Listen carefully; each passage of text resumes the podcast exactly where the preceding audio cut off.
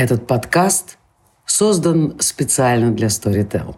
Ищите еще больше интересных выпусков в крупнейшем аудиосервисе. А еще аудиокниги, аудиосериалы, лекции и даже стендапы.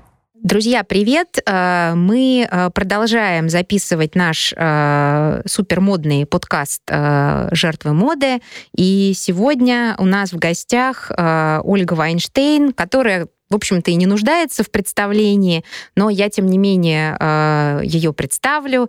Э, Ольга Вайнштейн, э, теоретик моды, собственно, да, человек, которому принадлежит идея основать российскую теорию моды, автор замечательного интеллектуального бестселлера, посвященного феномену дендизма.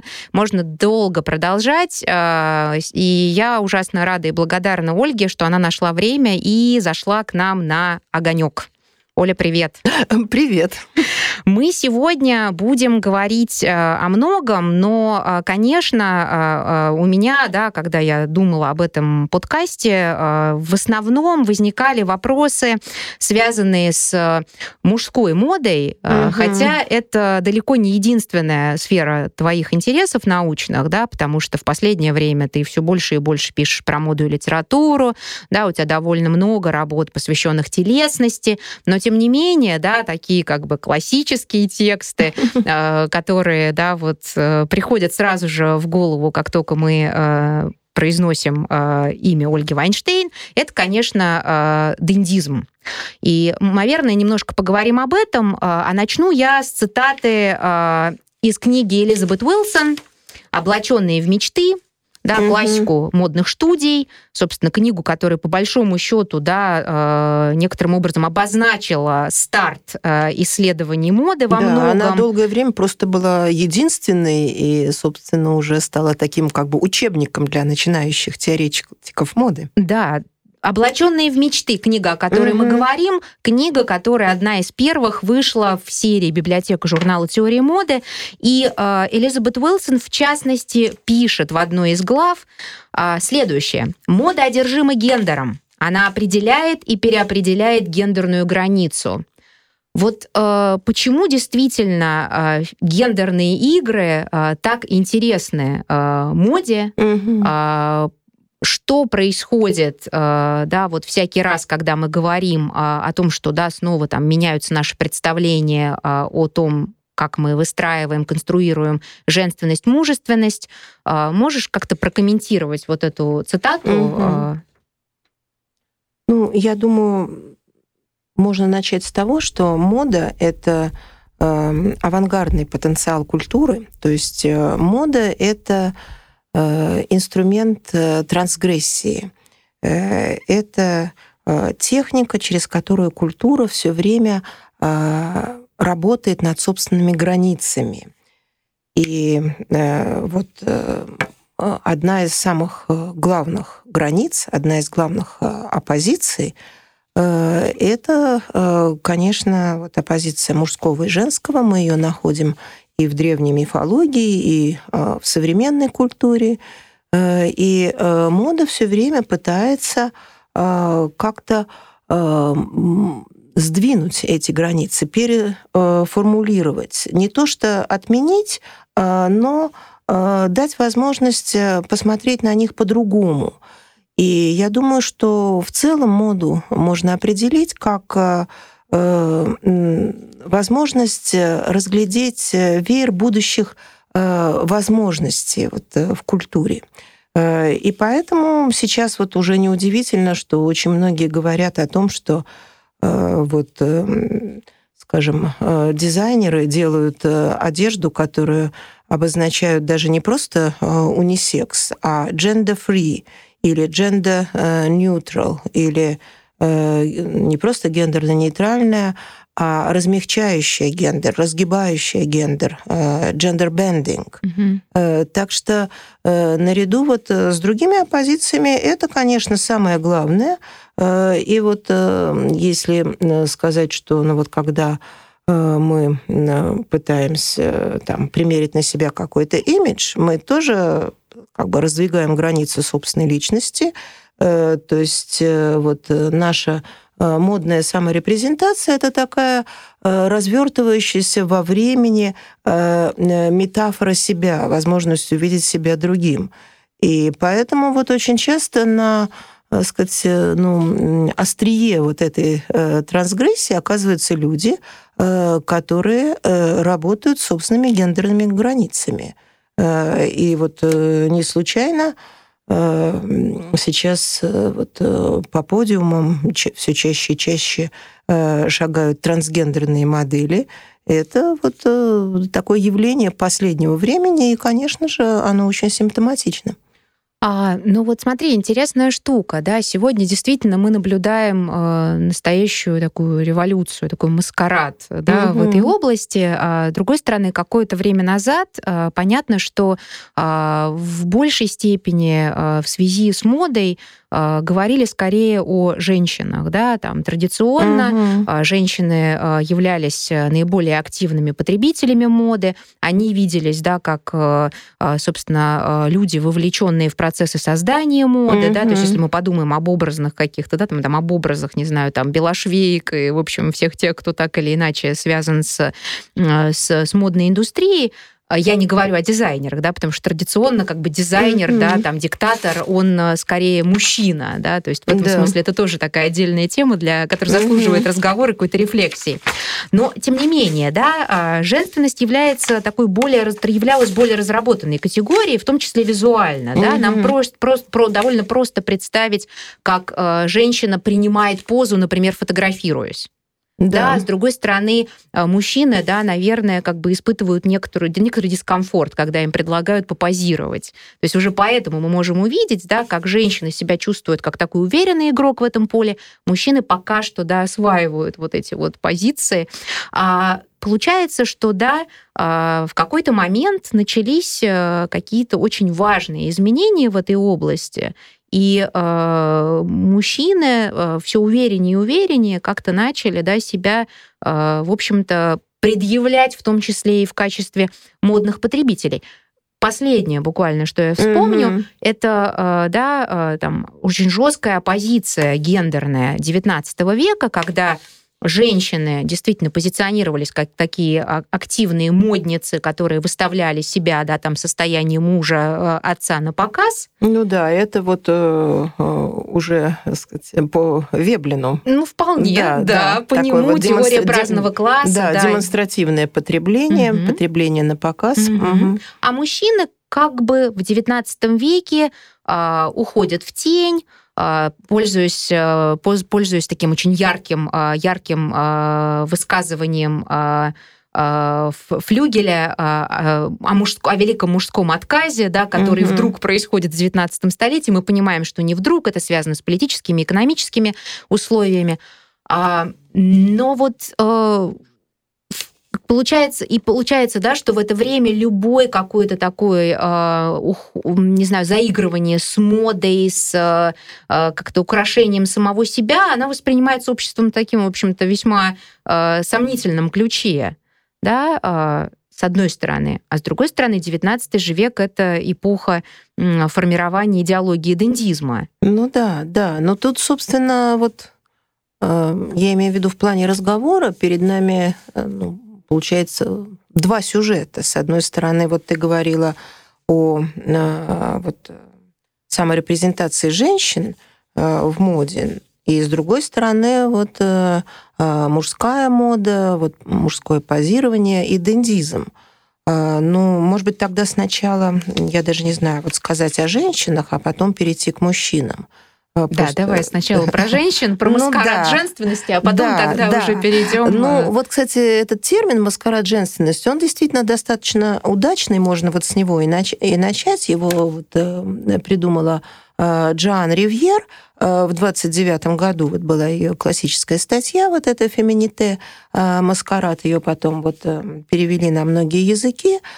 И как раз там, ну, она, собственно, вот э, была психоаналитиком, последовательницей э, Фрейда, и она вот э, показала, что многие женщины, причем особенно вот она в этой статье пишет про интеллектуальных женщин, угу. что они вот могут менять свой имидж в зависимости от того, ну, как бы какие цели сознательные или бессознательные они преследуют.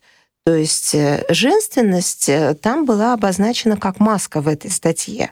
И вот это очень важно, потому что это аргумент э, против эм, такой концепции природной женственности, когда говорят, ну, скажем, девочки, ну ты же девочка, ну ты же должна там вот э, следить за собой, ты же должна прихорашиваться, ты же должна быть чистенькой. По деревьям там, не лазать. Да, по деревьям не лазать, там, а, мыть посуду. Ноги не расставлять. Э, да, и так далее. То есть как будто бы это все сам, mm-hmm. вот просто подразумевается, потому что человек вот э, родился вот, сказать, того или иного пола, вот, родился девочкой.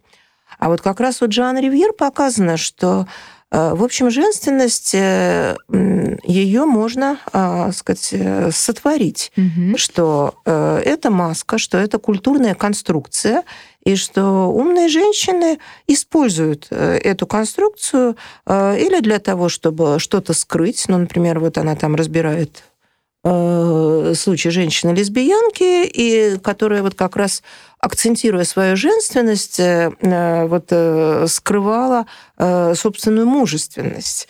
Или же наоборот, вот женственность, такая утрированная женственность, может как-то наоборот привлекать вот, внимание к женским качествам натуры, как бы их форсировать. Это вот у нее такое сравнение, это как вор Э, который вот э, говорит, я же не воровал, и всем показывает вот э, на показ пустые карманы. И вот после Джоан Ривьер действительно ну, очень многие исследователи, не только психоаналитики, вот стали ну, уже анализировать женственность как культурную конструкцию. И тогда выяснилось, что вот эти традиционные роли женщин в культуре, особенно в моде, они достаточно условны. Вот эти а, культурные амплуа, к которым мы привыкли и, собственно, воспринимали их как, э, само собой, нечто разумеющееся, что, с одной стороны, допустим, там женщина, там, а, белошвейка, женщина, прачка, вот такая скромная труженица там, на ниве моды. А, с другой стороны, дама, которая любит наряжаться, вот, светская женщина, которая использует сказать, плоды их трудов, э, и которая следит за модой, является идеальной потребительницей. Вот историки культуры выяснили, что, во-первых, уже даже в XIX веке э, были женщины, отнюдь не бедные, которые отказывались от этого амплуа светской дамы и выступали э, в русле скорее альтернативной моды. То есть это были или, скажем, богемные дамы, э, артистические женщины, сторонники скажем, эстетического движения э, в Англии, или дамы-спортсменки. Э, вот я помню, у тебя была прекрасная статья о велосипедной моде. Спасибо, да. да вот эти Было дело. отважные дамы, mm-hmm. которые сели на велосипед и mm-hmm. вот стали использовать велосипедные костюмы, за что подвергались нещадной критике, да, и, да, даже, даже напад... нападением. да. да. Угу. Но, тем не менее, вот они катались и организовывали клубы, и дальше пошли там женщины-автомобилистки, угу. э, женщины-пилоты и так далее, вплоть до 20-х э, годов, когда женщины уже, наверное, ну, овладели всеми видами э, скорости угу. и так сказать, завоевали право находиться на открытом воздухе и играть во все подвижные игры. И вот здесь появляется ну, вот, э, очень интересный момент, связанный вот как раз с трансгрессией, э, когда женщины начинают эм, э, присваивать себе вот эм, прерогативы мужской саморепрезентации. Но чаще всего это ну, не то что феминистки, но, по крайней мере, вот женщины, которые так или иначе Э, связанные вот с женским движением. Это ну, вот, женщины-декадентки, э, допустим, mm-hmm. можно вспомнить там классический портрет э, Зинаиды Гиппиус, вот кисти Бакста, mm-hmm. где она э, позирует, mm-hmm. да, вот это, ну, портрет э, в костюме такого вот э, французского щеголя, mm-hmm. придворный костюм. Mm-hmm. Или вот, эм, может быть, я бы сейчас вот даже сказала, поскольку я как раз сейчас эм, пишу вот о эм, повести Фрэнсис Бернет «Маленький лорд Фаунтлерой», mm-hmm. что на ней вот как раз mm-hmm. да? вариант костюма вот маленького лорда mm-hmm. Фаунтлероя. Вот. Были совершенно замечательные женщины, которые просто вот позировали уже вот не в таких театральных э, мужских костюмах, а просто вот э, в мужских mm-hmm. костюмах. Ну вот можно вспомнить, скажем, э, Уну на леди Траубридж. Вот и есть ее прекрасный портрет кисти Ромен Брукс, mm-hmm. где она вот в таком нарядном mm-hmm. вот мужском костюме. Ну, собственно, это абсолютно дендистский mm-hmm. портрет. Ну, тут можно mm-hmm. привести очень много примеров таких, там Веста Тилли, например, вот такие андрогины 20-х mm-hmm. годов. И вот в этом образе вот женщины-андрогина как раз вот э, акцентируется одна из граней дендизма – это вот некоторая холодность, угу. такая вот полная оппозиция женской теплоте, э, властность, э, э, сдержанность, некоторая искусственность. Угу. То есть мы имеем дело с полным перехватом стилевых приемов и приемов позирования, саморепрезентации. Угу. То есть это полный пересмотр вот Э, гендерных ролей. Угу. И дальше вот уже там в 30-е годы э, вот арсеналом этих наработанных артистических поз э, вовсю пользуется, скажем, Марлен Дитрих. Причем про нее говорили, что вот ее красота вот в ее коронных ролях, она выглядит как будто бы это некто переодетой женщины. Угу. Угу. То есть вот такая андрогинная вот э, тематика в ее образе, она, конечно, ощущалась современниками. Ну, безусловно, да, она так активно экспериментировала и с гардеробом, и, в общем-то, да, очень часто а, делаются очень такие Э, поспешные выводы, что, мол, если вот 30-е годы мы видим такое большое количество изображений той же Марлен uh-huh. Дитрих в брючном костюме, то вроде бы как и все женщины вокруг уже носили брюки, Но а мы-то знаем, что это далеко не так. не так. Да, это было а. исключением, а, это был голливудский фильм. Да, и как раз вот э, поскольку ты заговорила о, такой, о таком перехвате, э, да, по большому uh-huh. счету освоении очень активному захвату э, каких-то элементов мужского гардероба, присвоению этих да. элементов, то, конечно, э, сразу же вспом вспомнилась работа в этой области, предпринятая Шанель, угу. да, и вот часто исследователи, в, част, в частности Барбара Винкин в да. своем в своем тексте, посвященном да, там духу времени и, мо, и моды, угу. и моде, она пишет о том, что вот Шанель как раз предприняла такой дендийский проект, и она была вот по большому счету таким вот отцом дендизма, но в том, что касалось э, женской моды, поскольку на протяжении всей своей карьеры она привносила в женский гардероб, э, ну вот вполне себе такие мужские элементы, да. Угу. И вот э, если мы, например, даже посмотрим на пресловутое маленькое черное платье, мы не будем здесь сейчас даже да, говорить о том, кто это, чего конечно, изобрел. эстетика минимализма. Вот, эстетика минимализма. И в каком-то смысле, да, это почти мужской костюм, да. Следующий шаг сделает, не знаю, там, наверное, и в Сен-Лоран в 66-м, угу. да, когда вот смокинг э, да, ведет женский моду. смокинг. Да, угу. ну вот э, Шанель, естественно, останавливается, исходя из условий 20-х годов 20 века, на маленьком черном платье, которое, угу. по большому счету, да, это такой такой универсальный мужской костюм, который позволяет женщине оторваться от гардероба на целый день, да, провести да, качественное время. Выглядеть универсальным. Да, и утром, и днем, и, в общем-то, угу. вечером. Да.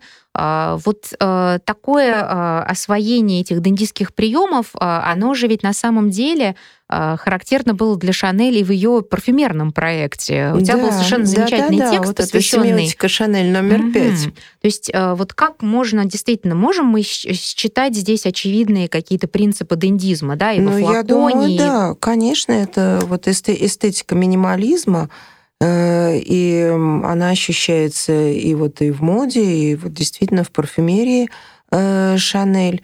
И это ну, ее действительно концептуальный подход. И, кстати, я вот всегда но с таким негодованием вот читаю про Шанель. Ой, она, мол, вот была под влиянием своих бойфрендов, вот там у нее вот был этот бой Кейпел, она у него однажды взяла английский свитер и решила, что это хорошо бы приспособить для женщин. Это опять вот такой, э, сказать, покровительственно-мужской взгляд вот на э, женщину-дизайнера. Э, ну, да, действительно, она во многом а, вот, может быть, что-то заимствовала из английской моды, но заимствовала то, что отвечало ее концептуальному подходу, вот, э, ее установкам. И вот э, ее творческие установки это действительно избавить женщину вот э, от роли такой, так сказать, декоративной игрушки, освободить женское тело, чтобы платье давало свободу движений, чтобы не нужно было непрерывно переодеваться, Э, и чтобы платье соответствовало любой обстановке. И еще вот очень важно в плане аксессуаров, чтобы не обязательно вот к этому платью, чтобы оно смотрелось только с дорогими украшениями. То есть вот принцип, что можно носить или только бижутерию, или перемешивать вот настоящие драгоценности с бижутерией, это тоже такой очень демократический принцип. И в этом плане это соответствует действительно принципам дендизма, Э, то, что сделал в свое время Брамел, э, то есть принцип заметной незаметности, э, вот understatement, снобизм, как тогда вот писали, мнимой бедности. Mm-hmm. Снобизм мнимой бедности, когда кажется, как будто бы ничего особенного, но если посмотреть, то вещь, так сказать, очень хорошо сделана. Э, и вот э, то, что она делала э, в других сферах, в частности, вот флакон, вот в этой статье семиотика Шанель номер пять я как раз показывала, что и запах, и флакон — это продукт авангарда. То есть это отказ от фигуративности, когда вот запах должен обязательно э, нести какое-то послание, скажем, там пахнуть э, там, тем или иным цветком, mm-hmm. например, что флакончик должен иметь флоральные очертания, и вот это, опять же, нарушение гендерных границ, потому что в то время квадратные флаконы считались прерогативой мужской mm-hmm. парфюмерии, а вот такие вот текучие формы, ну вот как флакончики Лалика, это считалось mm-hmm. женское. Э, парфюмерия. Далее вот такое сухое цифровое название. Угу. Это все, конечно, то, что свидетельствует э, вот о минимализме Шанель номер пять. И тут можно вспомнить, ну, что в это же время происходил отказ от фигуративности в живописи. Угу. Вот, вот, или там, скажем, взять Э, набивные рисунки, то, что делали наши там, Степанова и Попова, угу. тоже отказ от фигуративности, геометрические угу. узоры в архитектуре э, Баухаус. Угу. То есть э, то, что делала Шанель в 20-е годы, это был вот мировой авангард. Ну, часть большого такого модернистского да, часть проекта. большого модернистского угу. проекта.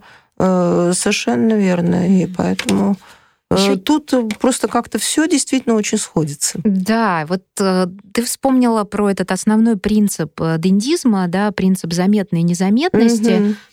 И, конечно, да, тут сразу возникает очень много вопросов, да, с одной стороны, это, конечно, время, когда детали э, приобретают особое значение. Ну, да, да, да э, вот этот принцип знаковой детали. Да, когда вот просто, так сказать, взгляд э, из, издалека, он, э, в общем-то, не, не, не дает тебе достаточно угу. информации да, для того, чтобы понять, а кто перед тобой, да, там угу. знатный, э, не знаю, там, сказать, э, знатный э, какой-нибудь там дворянин или это буржуа, э, да, или, или вообще как бы, да, человек, который угу. просто так сказать, вот каким-то волшебным образом получил возможность надеть на себя вот этот костюм.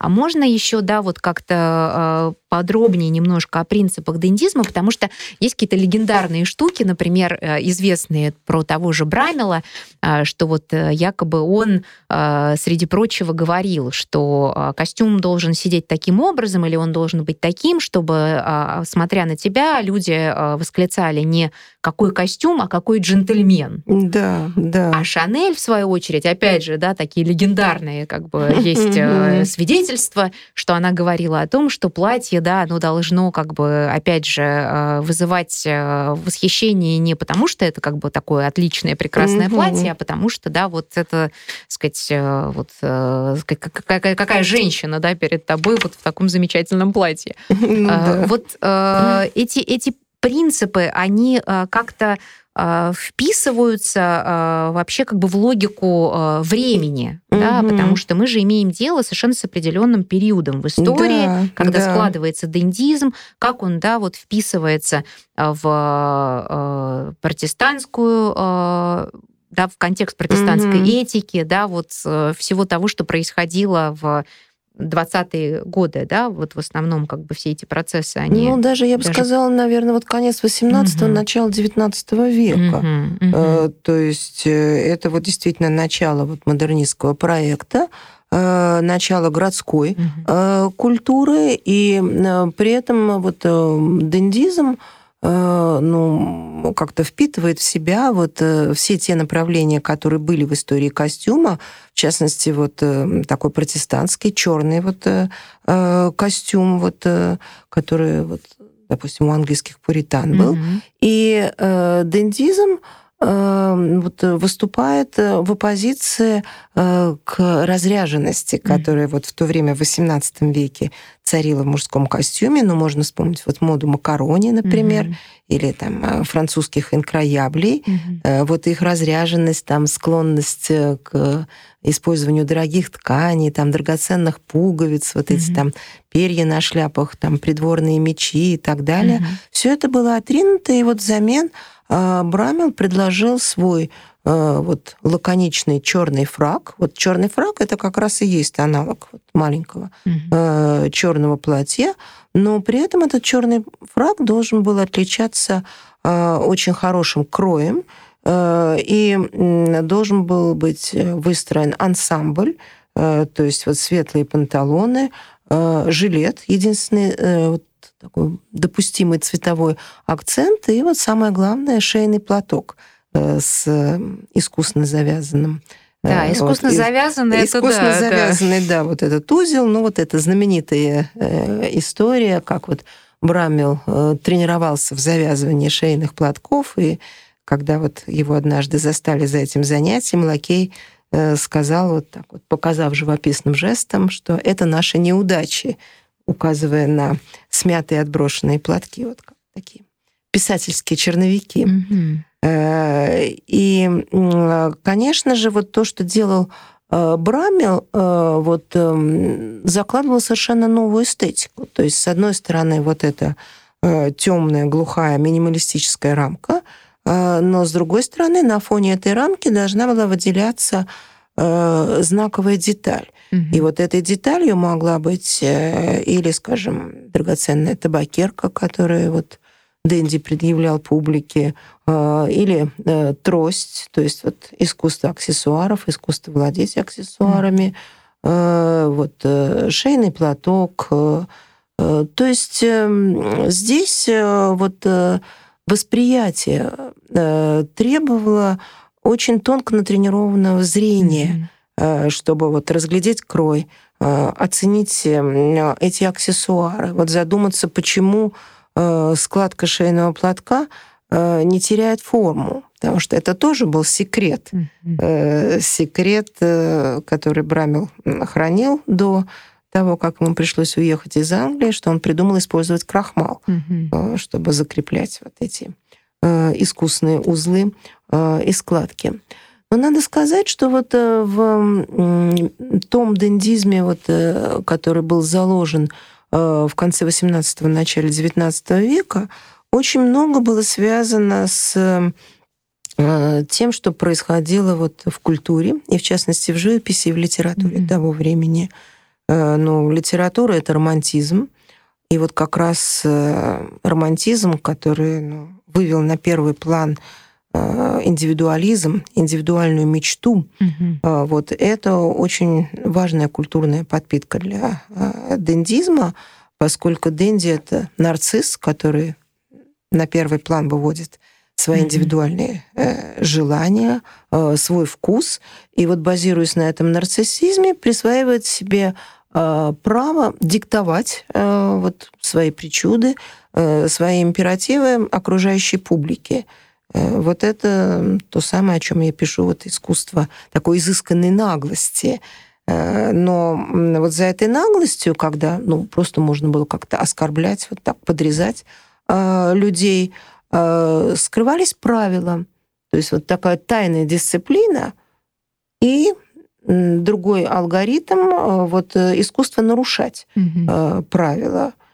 Скажем, вот правило, что нужно владеть собой, э, вот, э, ни на что э, не реагировать, скрывать свои чувства, но с другой стороны можно было дозированно нарушать mm-hmm. эти правила. Mm-hmm. То есть вот, позволять себе какие-то вспышки темперамента. И вот все время идет такая раскачка между двумя полюсами. Mm-hmm. Но еще и не надо забывать о том, что эм, вот очень важно, э, что действия вот этих лидеров моды, Дэнди, э, были восприняты угу. окружающей публикой. То есть вот то, о чем я говорила, натренированный взгляд, угу. он в какой-то момент стал массовым культурным инструментом. То есть и это... угу. ну да, я просто сейчас Прости, вот, да, да, закончу эту мысль, что э, вот, видимо, в то время вот, э, сложились очень адекватные условия для восприятия, то есть существовала городская культура и зрелый социум. Угу. Социум, который был ориентирован угу. вот на такие вот модели э, аристократического поведения, кстати, не обязательно связанные с происхождением. Да, с происхождением, но вот эти модели были восприняты. Угу. И это вот причина, вот меня часто вот спрашивали после того, как книга вышла, а вот почему там сейчас, вот там, скажем, там вы говорите, что нет современных денди. Mm-hmm. А все дело в том, что даже если они появятся, их воспринимать уже будут mm-hmm. совершенно э, по-другому. И вот э, люди, которые тогда вот понимали эскапады Брамила, они потом же ведь написали о нем мемуары, то есть они воспринимали это как некий месседж, угу. как какое-то высказывание, нарацию. Угу. Интересно, что в какой-то момент, судя по всему, да, вот если мы вспомним, э, собственно, биографию угу. Брамела, да. в какой-то момент э, произошло какое-то переключение, да, ведь он же натолкнул, столкнулся, собственно, да. с проблемой, да, когда, когда вот... он уже вот как-то взорвался, так немножко переиграл. Да, переиграл, и угу. в итоге, да, вот произошло это отлучение как бы да. вот э, тела э, тогда уже короля, да, Георг IV стал тогда да, уже да, королем. он тогда вполне. уже был королем. Вот. mm И, в общем-то, да, интересно, что это, что называется, вот это как бы такая игра, она требует двоих, как минимум, угу. да, а, собственно, а, главного героя, актера да. и воспринимающей публики. Угу. А, то есть э, в этом смысле, значит, ситуация изменилась. Э, в ну, просто момент. вот дендизм пошел тогда уже вот э, не только вот из сферы светского поведения, дендизм вот вошел в литературу. То есть вот эти модели поведения брамиловские, они вот э, вошли э, в романы, если мы посмотрим, э, ну там вот героев там Стендаля, Бальзака, многие из них используют вот приемы дендистского поведения просто как средство социальной мобильности, как технику светского успеха. И вот э, это стало возможным именно а, благодаря литературе, не только художественной, но и благодаря тем трактатам, угу. которые появлялись. Там вот трактаты Бальзака, позднее а, Бадлера, вот Барбе де Ревильи, угу. которые вот просто вот разбирали по косточкам, вот что такое а, дендизм, и вот в частности Бадлер это очень угу. проницательно угу. связал с Э, городской, городской культурой, культуры. да, угу. да. Что потом подхватил Беньямин, да, да в своих да, да, и вот пошло вот это, сказать, вот, вот эта концептуальная связь угу. между дендизмом и фланированием, угу. вот а, это оказалось очень э, важной мыслью вот уже для э, культурологии угу. вот 20 и 21 века. Так что действительно это все как-то концептуально было очень важно. Но вот эм, э, я хочу подчеркнуть, что э, вот э, в конце XIX века вот тот дендизм, который был вот скажем, в Англии, там вот Оскар Уайльд или Роберт де Монтескью во Франции, это, конечно, уже был другой дендизм. Mm-hmm. То есть это уже был не минималистский дендизм, а как раз скорее наоборот, да, такой, такой да? вот угу. э, декадентский, игривый, э, эстетский э, дендизм. И вот из этого э, первоначального дендизма они вот взяли очень важный э, тезис, э, что дендизм это противостояние вульгарности. Угу что Дэнди всегда антивульгарен. Угу. И, кстати говоря, вот под этим знаком, под этим знаменем, они нередко оскорбляли женщин, угу. что, мол, женщина, вот это э, природа, что женщина всегда вульгарна, женщина это, так сказать, кокетство, а вот мужчина это сама строгость, так сказать, культура угу. в оппозиции к природе. Угу. То есть э, вот пошли уже такие. Женоненавистнические. Да, да, да, вот такие вот э, мизогинистские. Э, и как раз вот, я думаю, то, о чем мы говорили, вот эта смелость женщин декаданса, она во многом вот была, может быть, ответом на подобные эскапады. Ну вот, а, говоря о а, дендизме а, и, собственно, да, там о принципах угу. костюма, вот интересно, да, что с одной стороны понятно, что это там сочетание черного, строгих форм, там яркого аксессуара, но это еще и определенный способ ношения да, да, и презентации. Да, да, да. То есть это какая-то такая совершенно определенная перформативность, угу. да, и это какие-то определенные жесты. То есть мы вот часто, да, когда ну вот и разговариваем о, о моде и пишем о ней, mm-hmm. да, сегодня все больше и больше действительно э, вспоминаем про важность э, иметь в виду тело, да, которое, да, вот сказать, это искусство дает позиру, жизнь. А. позировать, вот да, и вообще как бы искусство носить одежду, mm-hmm. да, то есть вот э, для, для дендизма а, какие, какие вот действительно были, наверное, самые важные принципы, вот как-то себя презентовать, да, представлять окружающим. Вот я здесь, наверное, отсылаю нас к Гофману, да, который, для которого вся вот эта вот театральность, да, да, она да. была, конечно, невероятно важна, когда он формулировал свои основные, свою основную концепцию. Вот для дендизма это, это вот какие, какие позы, какие техники, если мы можем вообще как-то, да? Ну вот, может быть, э, тут сразу надо вспомнить основной принцип дендизма, что вот очень важно, чтобы человек свободно себя чувствовал в одежде. То есть э, один из принципов дендизма, что это игры свободных людей.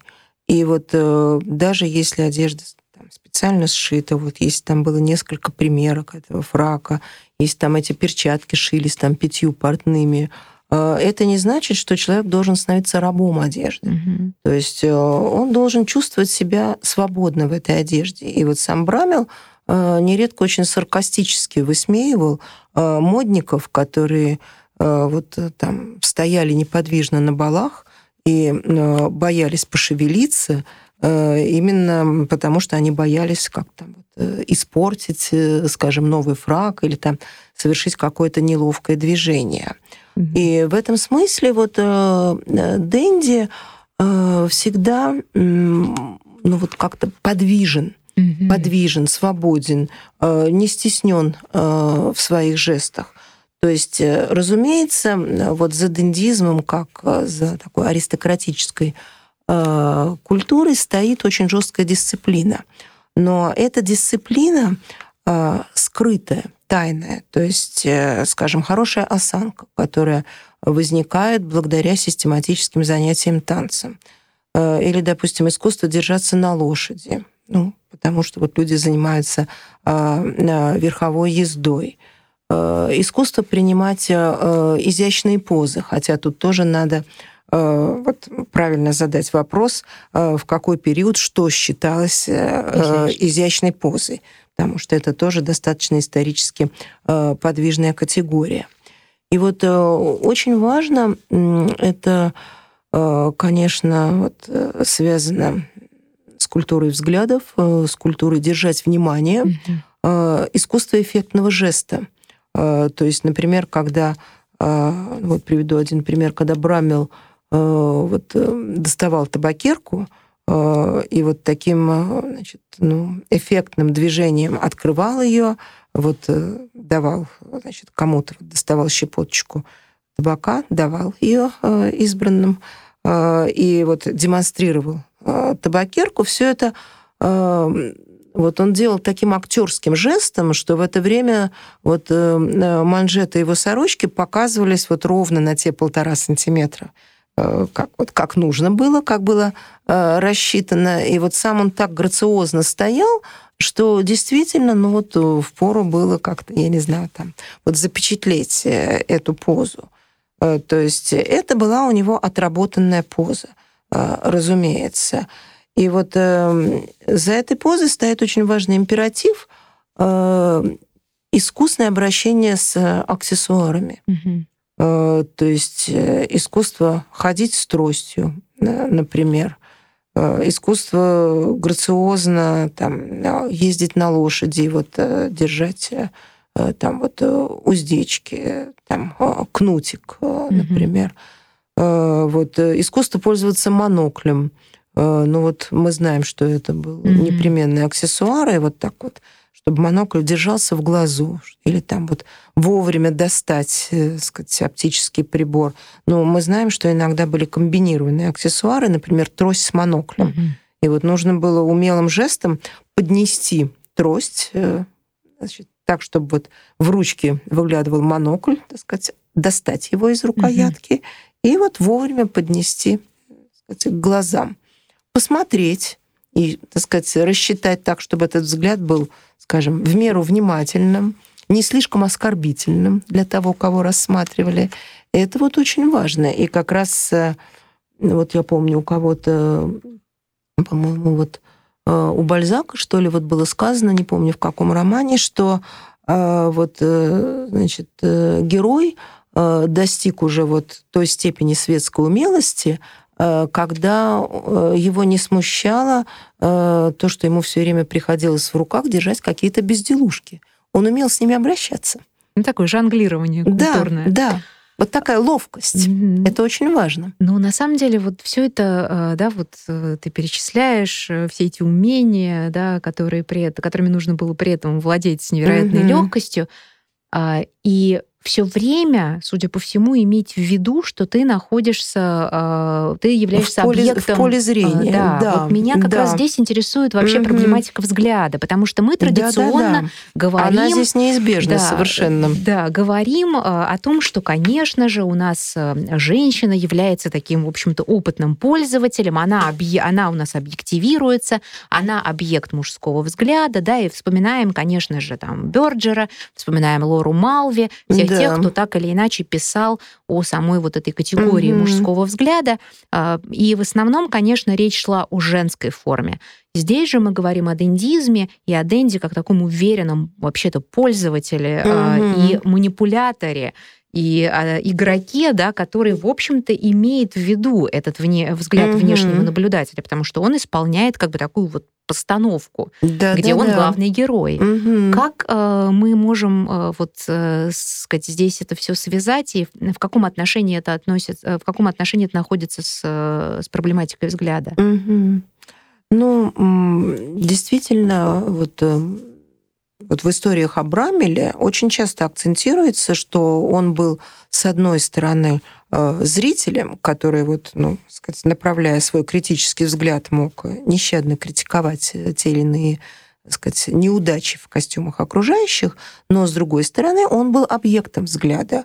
И вот э, есть известный э, эпизод, когда он вот постоянно сидел в окне клуба Whites, и мимо проходили сказать, прохожие, фланеры, и э, они смотрели на Брамила, который сидел э, в окошке и, в общем-то, представлял из себя ну, манекен, поскольку он сидел неподвижно, ну, там вокруг него стояли друзья, и вот происходил такой процесс взаимного обмена взглядами, когда, с одной стороны, прохожие смотрели сквозь окно на Брамила, в чем он одет сегодня, как он там сидит, кто рядом с ним, а с другой стороны, Брамил смотрел на прохожих и критиковал э, их наряды.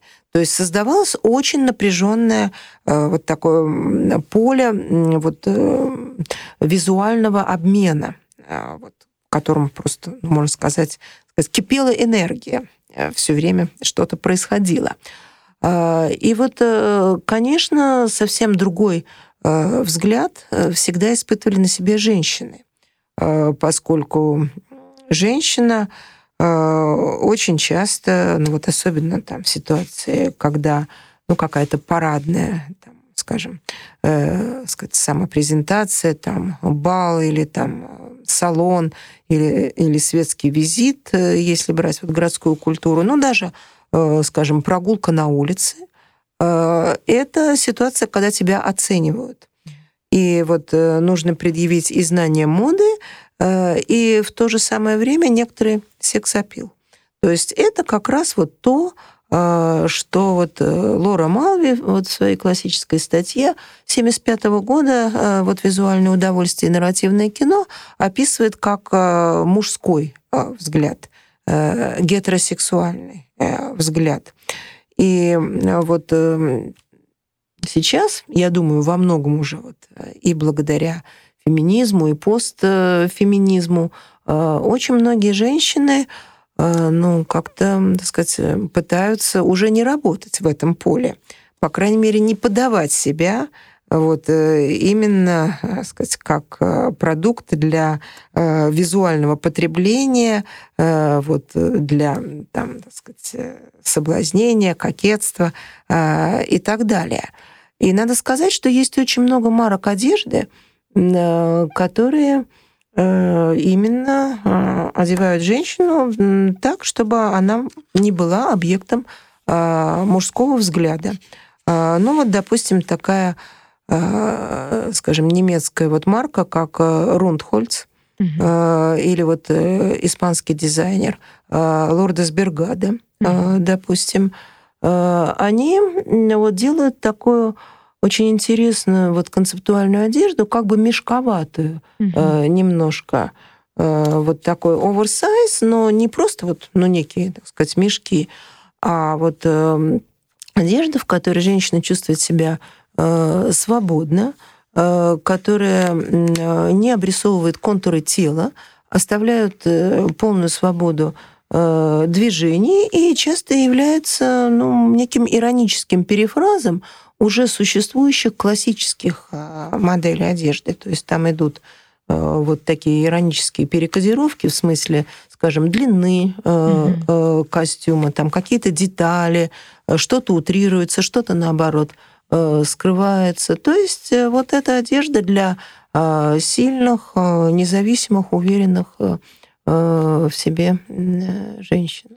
Ну, примерно, да, а, та же самая эстетика характерна, наверное, была уже для Рэй Квакуба, да, когда еще 80-е да, годы, да, она начинает да, экспериментировать. Вот когда вот нарушается mm-hmm. вот этот классический крой, mm-hmm. классическая э, форма костюма, да, mm-hmm. конечно, это восходит все ну вот э, к такому настоящему концептуализму mm-hmm. в моде, вот японцы там, бельгийцы, и, да, бельгийцы, mm-hmm. вот Марджела, конечно, mm-hmm. же, да, mm-hmm. но тогда это было, вот я хочу подчеркнуть, э, ну, достоянием все-таки вот высокой моды. Ну, то есть элита Но, так, да? Да, да это было совершенно этому, вот что-то да. единичное. Угу. Но сейчас это уже пошло в массы. Угу. И вот это можно сравнить с процессом, когда Э, вот был дендизм, узкий круг э, вот такой светской аристократии, и далее вот этот дендизм э, становится достоянием просто, ну, так сказать, уже массового пошива. Mm-hmm. И вот появляются эти костюмы, которые носят там люди среднего класса. Mm-hmm. И вот сейчас вот эта концептуальная мода, которая опровергает стереотипы традиционной женственности, она становится массовой и, кстати, доступной по цене угу. для э, потребительниц э, среднего класса. То есть угу. на наших глазах происходит вот э, такое очень интересное явление. Перекодировка. Ну, да. Ну, по крайней мере, да, сегодня у потребителя есть выбор. Да, да есть выбор. И... Вот как, как вот сказать, человек хочет себя репрезентировать. Угу. И вот еще я хочу сказать в связи вот с этим, а, ну вот вот, темой нашего разговора вот этого визуального поля, что тут, конечно же, поскольку мы сейчас э, вот, ну, э, просто свидетели такой очень крупной научно-технической революции, когда мы уже ну, не мыслим себя без гаджетов, тут идет очень резкий, я думаю, такой разрыв между поколениями. То есть вот э, молодые люди, которые сейчас уже вот просто выросли с гаджетами, они одновременно, вот как пользователи там, и мобильных телефонов, и вот, так э, сказать, э, то, что они непрерывно делают селфи, э, они уже просто впитали в себя, как нечто само собой разумеющееся, вот визуальные навыки позирования. Угу. И вот поэтому, ну, просто вот так смешно, я вот когда иногда там наблюдаю, когда люди делают селфи, насколько сказать, естественно и умело это получается у молодых людей, у подростков. То есть, ну вот так, сейчас раз, я встану, и вот поза раз, два, три, четыре, пять, они просто сразу выстреливают сами, сами по себе, абсолютно. И очень хорошие такие вот э, позы, вот э, не знаю, там... Умелые. Умелые, да, умелые. Но когда это делают люди старшего поколения, это всегда видно, что здесь некоторый надрыв, э, сказать, старания, ну, то, что называется trying too hard. Mm-hmm. Слишком стараются. Mm-hmm. Слишком стараются казаться э, непринужденными. Ну, mm-hmm. потому что это, так сказать, ну, для них это э, такое с трудом освоенное умение. Это навык, да, навык, который нужно да. освоить. А получается, да. что молодые ребята и девушки, они вроде бы уже с этим как-то да. э, не то чтобы рождаются, но тем не менее, да, это что-то, чему они научаются ну, это да, очень да, это для них, рано. причем научаются не то, что ну, из каких-то руководств. Они тоже есть. Очень много руководств, э, как держаться, э, как направить э, камеру, когда делаешь селфи. Но я думаю, они этому учатся скорее, сказать, ну, естественно. Вот. Угу. Просматривая Инстаграм. И вот если дальше просто спроектировать эту ситуацию, ну, допустим, вот эм, ситуация соревнования, скажем, э, интервью при, э, для приема на работу, э, когда вот, потенциальный работодатель оценивает в том числе по тому, как человек может держаться. Вот его степень уверенности в себе и, так сказать, возможная компетентность. Угу. И, конечно же, здесь молодые люди дадут, так сказать, сто очков вперед вот, угу. более пожилым, потому что у них уже есть эти вот э, навыки визуальной саморепрезентации. Угу. Ну вот э, мне как раз, да, вот как бы вот, в, сказать, в связи с нашей темой э, интересно э, насколько да, вот эта уверенность, э, такая легкость, она одинаково характерна для э, девушек и для э, молодых людей. Да? Вот угу. мы сегодня наблюдаем, конечно, очень серьезные изменения в том, как конструируется мужественность, да, на наших глазах мы видим не только, да, там изменения в том, что оказывается, сказать, если ты девушка, вовсе не обязательно, что ты там не можешь лазать по деревьям, да, mm-hmm. ты можешь и то, да. и другое, это вопрос выбора. И очень хочется mm-hmm. надеяться, что так оно и будет дальше. И да. мужественность тоже, да, в свою, угу. в свою очередь, как бы явно совершенно переживает сегодня очень такие важные концептуальные изменения. Мы можем, да, видеть э, какие-то совершенно фантастические подиумные э, игры, да, угу. в том числе, да, которые а, играют, конечно, активно с гендером, да, и вот эта пластичность гендера сегодня да, просто да, вот да. на слуху. Вот то, с чего вот мы начали. А, угу. как бы, вот э, что, что, э, как кто, кто действительно более опытный пользователь, ну, видно, что все-таки по-прежнему э, женщины здесь, конечно, лидируют в позировании, mm-hmm. во всем они уже знают, они умеют. Но и мужчины, да, сегодня да. осваивают очень активно э, визуальное поле.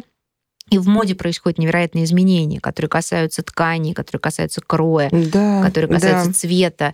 А, вот э, мы не для того, чтобы прогнозы какие-то делать, мы скорее, да, для того, чтобы как-то зафиксировать вот этот момент и попробовать его как-то вот с точки зрения, да, там вообще культурной, исторической ситуации оценить, вот что бы ты, э, как бы ты это а, а, оценила? Потому что вот я, например, всякий раз, когда вижу, э, как, да, там с легкостью манипулируют разными предметами гардероба, как сегодня, да, там и мужчины вроде бы тоже активно заходят да. на женскую территорию, но, не знаю, вспоминаю Барта, у которого, да, там есть, ну, не, не могу сказать, что это прям процитирую, да, вот высказывание, что не существует натурально женских признаков в одежде, да, гендер — это произвольно установленные mm-hmm. коды. Если мы дальше пойдем, да, то вот мне сразу вспоминается Жан-Поль Готье, великий экспериментатор, анфан терибль, да, моды, ну, который сегодня уже взрослый, конечно, и заслуженный, а, который, да, вот э, сказал в свое время, что единственный исключительно женский предмет одежды — это бюстгальтер, конечно, да, и вот...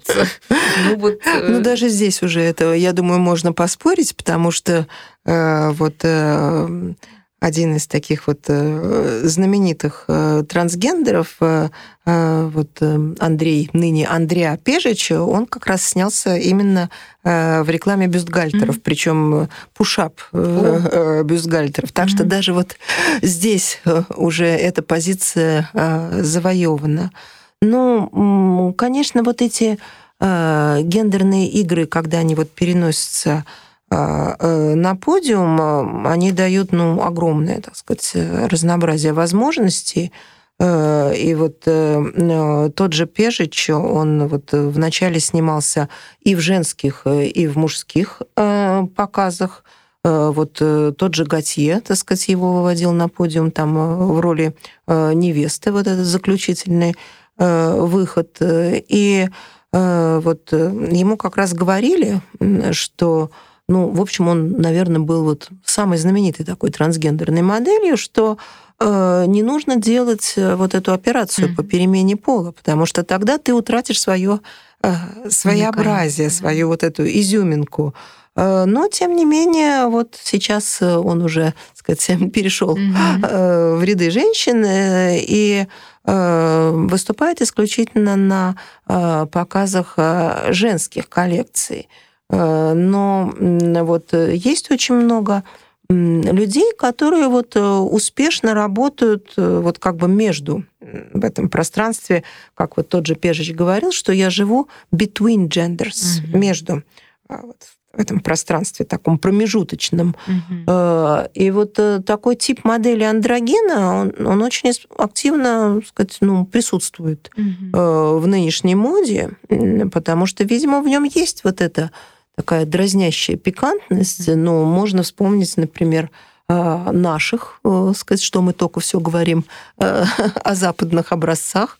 Там у нас есть вот Данила Поляков, угу. совершенно, так сказать, идеальный тип вот андрогина. Ну, угу. сейчас он, правда, уже там презентует себя и как дизайнер, как современный э, художник, mm. но я думаю, все-таки вот его главное амплуа это вот такой идеальный андрогин или вот его э, ну, коллега по цеху, вот э, Стас Федянин, mm. о котором всегда говорили, что он очень похож на вот Пежича.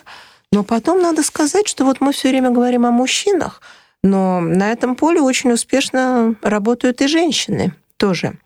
А, вот, скажем, есть такая вот э, Элиот Сандерс, э, э, вот это вот женщина, которая успешно, сказать, там в какой-то момент обрезала кудри, перетянула грудь и стала выступать на мужских показах. И когда вот ее там спрашивали, а как же так, и вот когда она там появлялась на публике с мужем, она часто говорила, что ну, нас принимают за такую гей-парочку.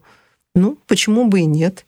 Или, скажем, вот есть такая знаменитая манекенщица Эрика Ландер, mm-hmm. которая прославилась своим поразительным сходством с а, Леонардо Ди Каприо. И она тоже вот участвует в мужских показах, там Луи Вьютон, там Том Форд э, и так далее. И вот э, ей принадлежит такое интересное высказывание, я думаю, в тему нашего разговора – Э, вот сначала скажу по-английски, I have too much imagination to be just one gender. Mm-hmm. Что у меня слишком много воображения, чтобы принадлежать только к одному, э, сказать, полу, гендеру. Mm-hmm. Вот. Ну, это тематика, которая на самом деле давно присутствует в культуре. Ну, можно вспомнить, я не знаю, там Орландо, э, Вирджиния Вулф, э, скажем, или там это американское шоу, там Queer Eye for Straight Guy. Mm-hmm. Но вот тут хочу подчеркнуть один вот такой программный момент, что это все может присутствовать как серия таких вот сказать, там, показов, там, интервью и так далее. Но важно, чтобы это стало культурным дискурсом, угу. чтобы это было принято э, в культуре э, как возможное авторитетное высказывание. То есть важно то, что вот Пежич не просто сделал себе эту операцию, а то, что он все время про это рассказывал, Э, что он потом вот, так сказать, публично собирал деньги, чтобы снять фильм, угу. и потом давал интервью, что о нем писали. То есть вот э, как бы создано ну, такое вот место в культуре, где это можно спокойно, а, обсуждать. легитимно обсуждать. И вот, например, Э, ну, такая вот тоже известная трансгендерная модель, вот э, Джина Росера, угу. она вот выступила э, ни много ни мало вот с лекцией TED угу. и рассказала вот о своем опыте вот трансгендерном и ее вот этот ролик, э, там было 2,6 миллиона просмотров. Угу. То есть э, потом ее там в Белый дом пригласили, чтобы она тоже рассказала. Но, естественно, вот в американской культуре это все идет вот в рамках идеологии мультикультурализма, там, diversity, diversity. и так mm далее. Но я думаю, понемножечку это становится уже и, ну, не знаю, такое, может быть, общей э, идеологии демократических Э, культур. И это ну, действительно раньше воспринималось как что-то исключительное. Mm-hmm. Я помню, например, когда появился вот термин э, метросексуалы в 2002 году, вот журналист mm-hmm. Марк Симпсон mm-hmm. это запустил. Ну, все так с недоумением, а что это такое? Это какая-то особая... Сомнительная Да, что-то странное, какая-то особая разновидность mm-hmm. мужчин, что ли. Но сейчас это уже никого совершенно не смущает. Это так банально, как-то устарело. В общем, это уже что-то такое. Там уже появились тысячи других э, да, э, терминов. Там, и да, прочие, там, и ретросексуалы. ретросексуалы да. да, э, кого там только нету. То есть это уже становится мейнстримом. Mm-hmm. И на волне этого мейнстрима мы видим, что ну, в мужских коллекциях все время появляются там, не знаю, там розовые там, жилеты, там, розовые топы, я не знаю. Розовые шубы, да, шапки, да, чё, прозрачные да, да, какие-то да, рубашки. Или там, что вот в мужской парфюмерии появляются там а, фруктовые ноты, угу. которые раньше тоже угу. считались такими э, немужественные, что э, мужчины начинают спокойно, публично, вот опять же подчеркиваю этот момент, э, заниматься какими-то хобби, которые раньше считались э, женскими, допустим, вязание, вот тут Рассел Кроу как-то mm-hmm. вот выступил, mm-hmm. что да, я люблю вязать, э, или, скажем, мужская готовка, или там э, вот мужчина в роли отца, который там берет отпуск по уходу mm-hmm. за ребенком. То есть это вот уже все завоевывает себе легитимное место в культуре. То есть мы сегодня, да, в общем-то, наблюдаем вот эту вот пере, пере формулирование, что ли, очередное, да, и да. Э, какая-то такая, не знаю, там, переосмысление конструкций э, мужественности. Угу. И, в общем, да, вот эта вот мысль о том, что э, такие э, разговоры, обсуждения всех этих вопросов, они должны, конечно же, происходить да, в публичном пространстве, да. а не рассматриваться в качестве каких-то таких цирковых шоу. Да? Угу. То есть очень важно, чтобы это становилось частью нашей повседневно, повседневных каких-то э, дискуссий, угу. э, обменов. Э, да, и в этом смысле, да. конечно, мода э, что замечательно, играет э, очень важную роль. Да? Да, вот она да. то, что называется, переоформляет, переосмысляет э, очень важные феномены жизни. И тут, конечно, сложно переоценить ее роль да, во всех этих процессах. Да. Мода это такой вот тренажер новизны. Ура! Оль, спасибо большое. А, я думаю, что не хочется заканчивать на самом деле. Да, Это совсем, конечно. Да, не последний Тут наш разговор. Да, как в каждом разговоре какие-то обнаруживаются тропинки, э, вот по которым можно было бы дальше идти и что-то интересное примечать по пути. Именно. Я предлагаю э, пойти чуть позже по какой-нибудь другой тропинке, тем более, что, да, я думаю, что их, в общем-то, наметилось уже действительно во время этого разговора достаточно много. Мне ужасно понравилось про тренажер новизны. А, вот, и просто супер разговор. Спасибо большое. Вы дослушали до конца и хотите послушать еще? Просто зайдите в Storytel и слушайте без рекламы и без ограничений все, что пожелаете. Слушайте. Будьте умнее.